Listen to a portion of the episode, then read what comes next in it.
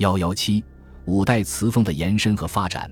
宋朝以武功平定了五代十国的割据政权，开创了一统天下的局面。政权的统一也为文化的交融创造了良好的契机。五代文风对宋代的文风直接产生了影响。在文学领域，尤其在词坛，北宋前期的词人和词风受到花间派词风和南唐词风的影响。这种以浓艳香软、专写女人、相思、描写宫廷享乐的颓废。伤感的词风在北宋前期的词坛依然流行。究其原因，这与宋初一统局面的形成和统治者极力提倡粉饰太平的政策分不开。词作为文学形式之一种，自然不能游离于现实生活之外，必然烙上时代的印记。承继五代词风的北宋前期词坛领袖要首推晏殊。晏殊在宋代文人当中可以算是一个幸运儿。一生基本上是风平浪静、一帆风顺。十四岁以神童入仕，被皇帝宠爱，赐进士出身。仁宗朝曾位居宰相。晏殊基本上生活在北宋盛世仁宗朝，因此他的词自然而然反映盛世的景观。总体上看，晏词有以下几个显著的特点：一是富贵娴雅、雍容大方，体现了浓厚的贵族色彩。因他生活在太平盛世，又没有遭受什么挫折，所以在词的内容上必然为盛世讴歌，点缀太平。如《浣溪沙》一曲新词酒一杯，去年天气旧亭台，夕阳西下几时回？无可奈何花落去，似曾相识燕归来。小园香径独徘徊。词中不免流露出词人的一股淡淡的伤感，但细细体味其词境、词味。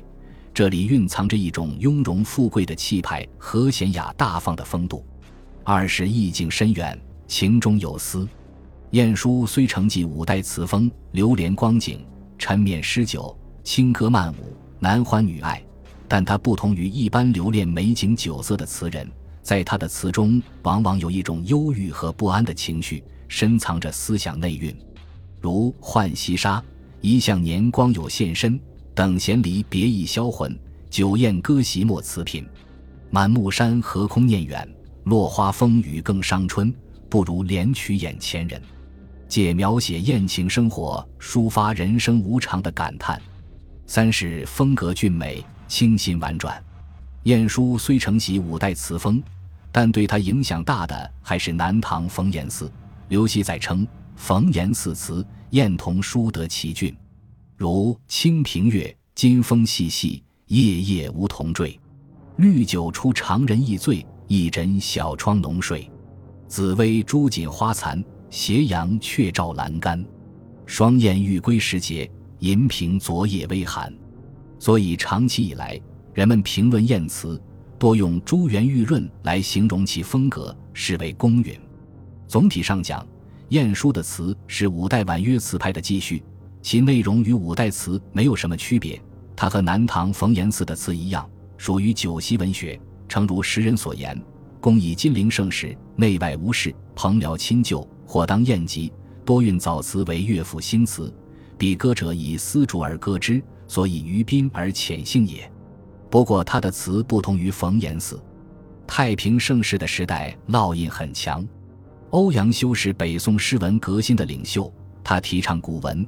因而散文庄重而严肃，但他又是与晏殊同时代的词人，他的词有雅的一面，也有俗的一面，格调基本上是风流韵界。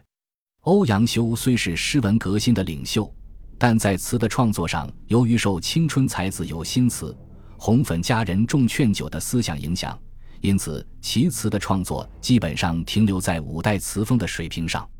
他的词有的写男欢女爱。有的写赏花醉酒、惜春思乡，与晏殊创作风格相似，故有欧晏之称。欧阳修是正统的官僚士大夫，因此他那种仁人君子、温柔敦厚的性格反映到词中，就有一种温文尔雅的感觉，词风和婉、细切、平和。如《踏梭行》：“后馆梅残，溪桥柳细，草熏风暖遥征配。离愁渐远渐无穷。”迢迢不断如春水，寸寸柔肠，盈盈粉泪，楼高莫近危阑矣。平无尽处是春山，行人更在春山外。从这首词中可以看出，欧阳修的词既承继了花间、南唐的词风，又有自己的本来面目，真可谓逢言似词，燕同书得其俊，欧阳永书得其深。与晏殊一样，欧阳修的词同样反映了仁宗朝富贵生平的时代特色。他的词既有伤感哀怨的五代遗风，更多的还是表现在治世的时代特征上。欧阳修热衷于革新。但在身处逆境时，依然不忘对国家大政的关心，其心情舒畅，赞美大自然。自然是对生平时代的留恋，如《采桑子》第二歌咏西湖美景：“春深雨过西湖好，百卉争妍。蝶乱风喧，晴日催花暖欲燃。兰挠画葛悠悠去，疑是神仙。返照波间，水阔风高扬管弦。”这种轻快明媚。热闹的情调，既反映了新时代的景象，又一扫五代词坛忧伤的情绪，由此而发展下去。欧阳修词风的一大特色便涌入眼帘，这就是笔调清新舒淡，工致自然。如《采桑子》第八首，宋代市民文化非常浓厚，市民阶层的生活作风和艺术趣味自然也渗透到词人的作品中来。欧阳修在坚守雅词的同时，开始涉足于俗词，如《看花回》，描写一位歌妓怨恨薄情郎贪恋别的女性而彻夜不归，想与他拼命。恰在此时，他回来了，破涕为笑，一肚子恼恨抛到九霄云外。这可以说是欧阳修词的世俗化。欧阳修丰富的阅历，使他接触和同情下层人民的生活，与民同乐是他的人生追求。因而，他的一些词民歌风味特别浓，这是晏殊及别的文人所不及的。总的来说，作为朝廷重臣和文坛领袖的欧阳修，其词风虽承继五代遗风，但他的词有多重变化，有雅的一面，也有俗的一面；有小令，也有慢词，既保持士大夫文人富贵的艺术风貌，又吸收一些民间野理。他对宋词的发展起到了推动作用。在北宋前期的令词创作中，晏殊是一代大家，但其子晏几道并不逊于其父，可以说是令词的圣手。他把令词的创作推到了一个新的高度，以致达到了追逼花间高处或过之的境地。晏几道是晏殊的第七子，人称小晏。他一生仕途不顺，虽出身高贵，也有过一段风流佳话，但后来穷困潦倒。尽管生活窘迫，可他性情孤傲，不肯趋炎附势。但此人把感情看得很重，在男女婚恋上表现得异常痴情深情。多种因素交织在一起，使晏几道的词非常复杂。热情与伤感交织在一起，富贵与悲凉混杂在一块，使他的词充满了伤心的色彩。晏几道的词令人伤心，主要通过抒情上的两个特点来达到此目的。